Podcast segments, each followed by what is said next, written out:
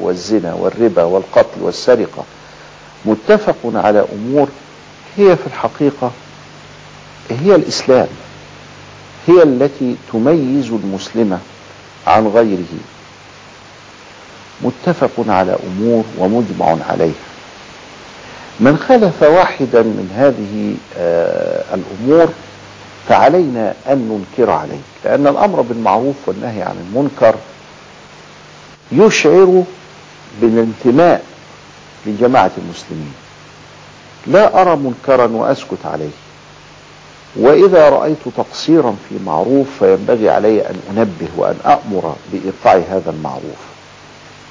فالأمر بالمعروف والنهي عن المنكر من أسس الدين.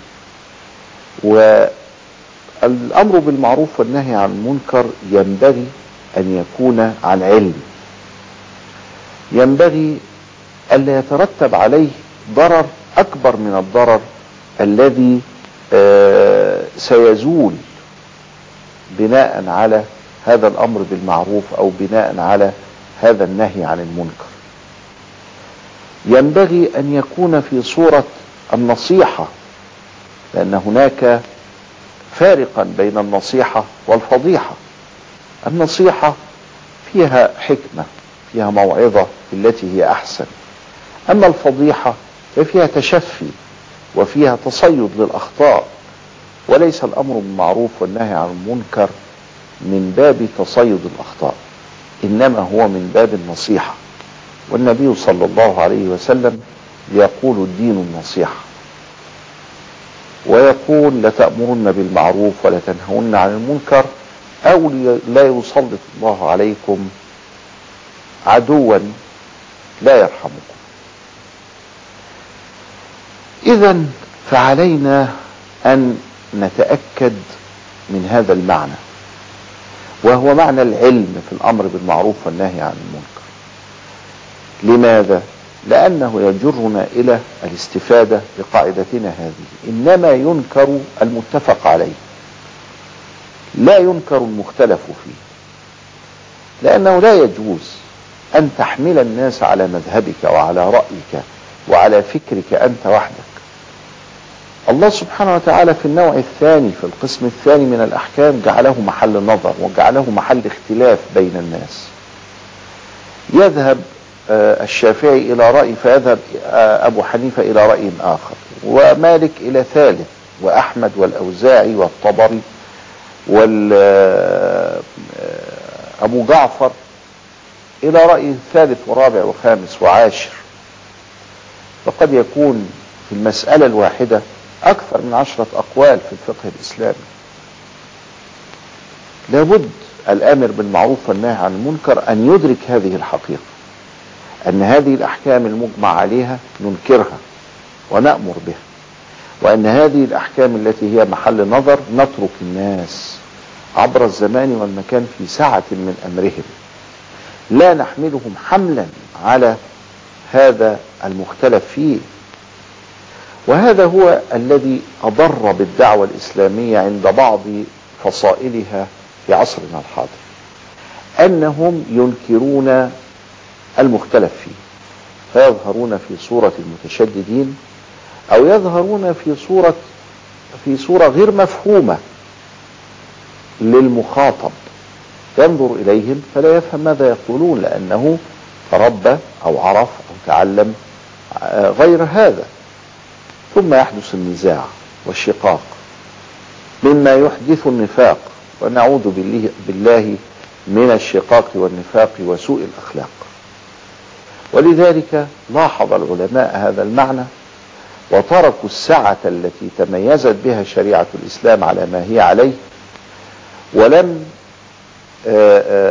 يضعفوا من أهمية الإنكار على المنكر والأمر بالمعروف فصاغوا هذه القاعدة بتلك الطريقة. لا ينكر المختلف فيه وإنما ينكر المجمع عليه. كل قاعدة فقهية كما ذكرنا مرارا أغلبية يمكن أن نستثني منها بعض الصور. من الصور التي تستثنى من هذا فننكر على شيء هو مختلف فيه. صور محصورة معدودة.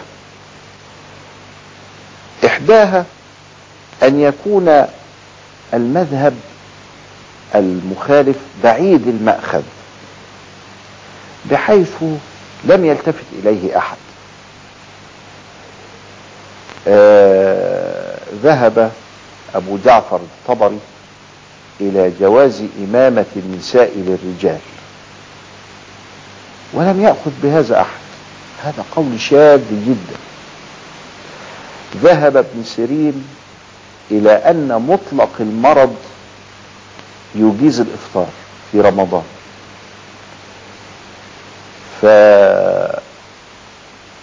فقالوا أنه قال إذا كان إنسان مريض بأن إصبعه فيه ألم فيجوز له أن يفطر في رمضان. هذا قول شاذ جدا إلى أن نتعجب كلنا لأنه لم يقدر له مأخذ حسن ولم يكن له دليل ولذلك هجره الناس. فلا يتصيد واحد من الناس مثل هذا ويفعله ولا ننكر عليه. إذا الصورة الأولى هي صورة بعد المذهب وشذوذه جدا. كهذه الأمثلة التي ضربناها. الصورة الثانية إذا حكم الحاكم في قضية فحكم الحاكم يرفع الخلاف. وإذا جئنا نناقض حكم الحاكم فننكر على من ناقض حكم الحاكم حكم القاضي يرفع الخلاف. آه ولذلك لو أن واحدة كان عندها الخلع فسخ أو طلاق وزوجها يرى أنه آه طلاق هي ترى أنه آه طلاق وزوجها يرى أنه فسخ. هذا محل خلاف. حكم الحاكم بواحد منهما وجب على الاثنين أن يطيع كذلك الزوج الذي تزوج من أهل الكتاب. هذا الفرع الحقيقة ليس معنا لأنه الراجح أنه لا يجوز الزواج من الكتابيات في عصرنا الذي نعيش فيه الآن. وذلك آه لانقطاع آه هذا الحل من زمن بعيد حيث اختلطت الأنساب بينهم. الزوج له أن يمنع زوجته الكتابية من شرب الخمر. هذه الصور المعدودة خرجت من القاعدة. والقاعدة من أهم القواعد التي ينبغي أن نحفظها ونكثر من تكرارها لأنها تؤلف بين الأمة لا ينكر المختلف فيه وإنما ينكر المجمع عليه. إلى لقاء قريب. السلام عليكم ورحمة الله وبركاته.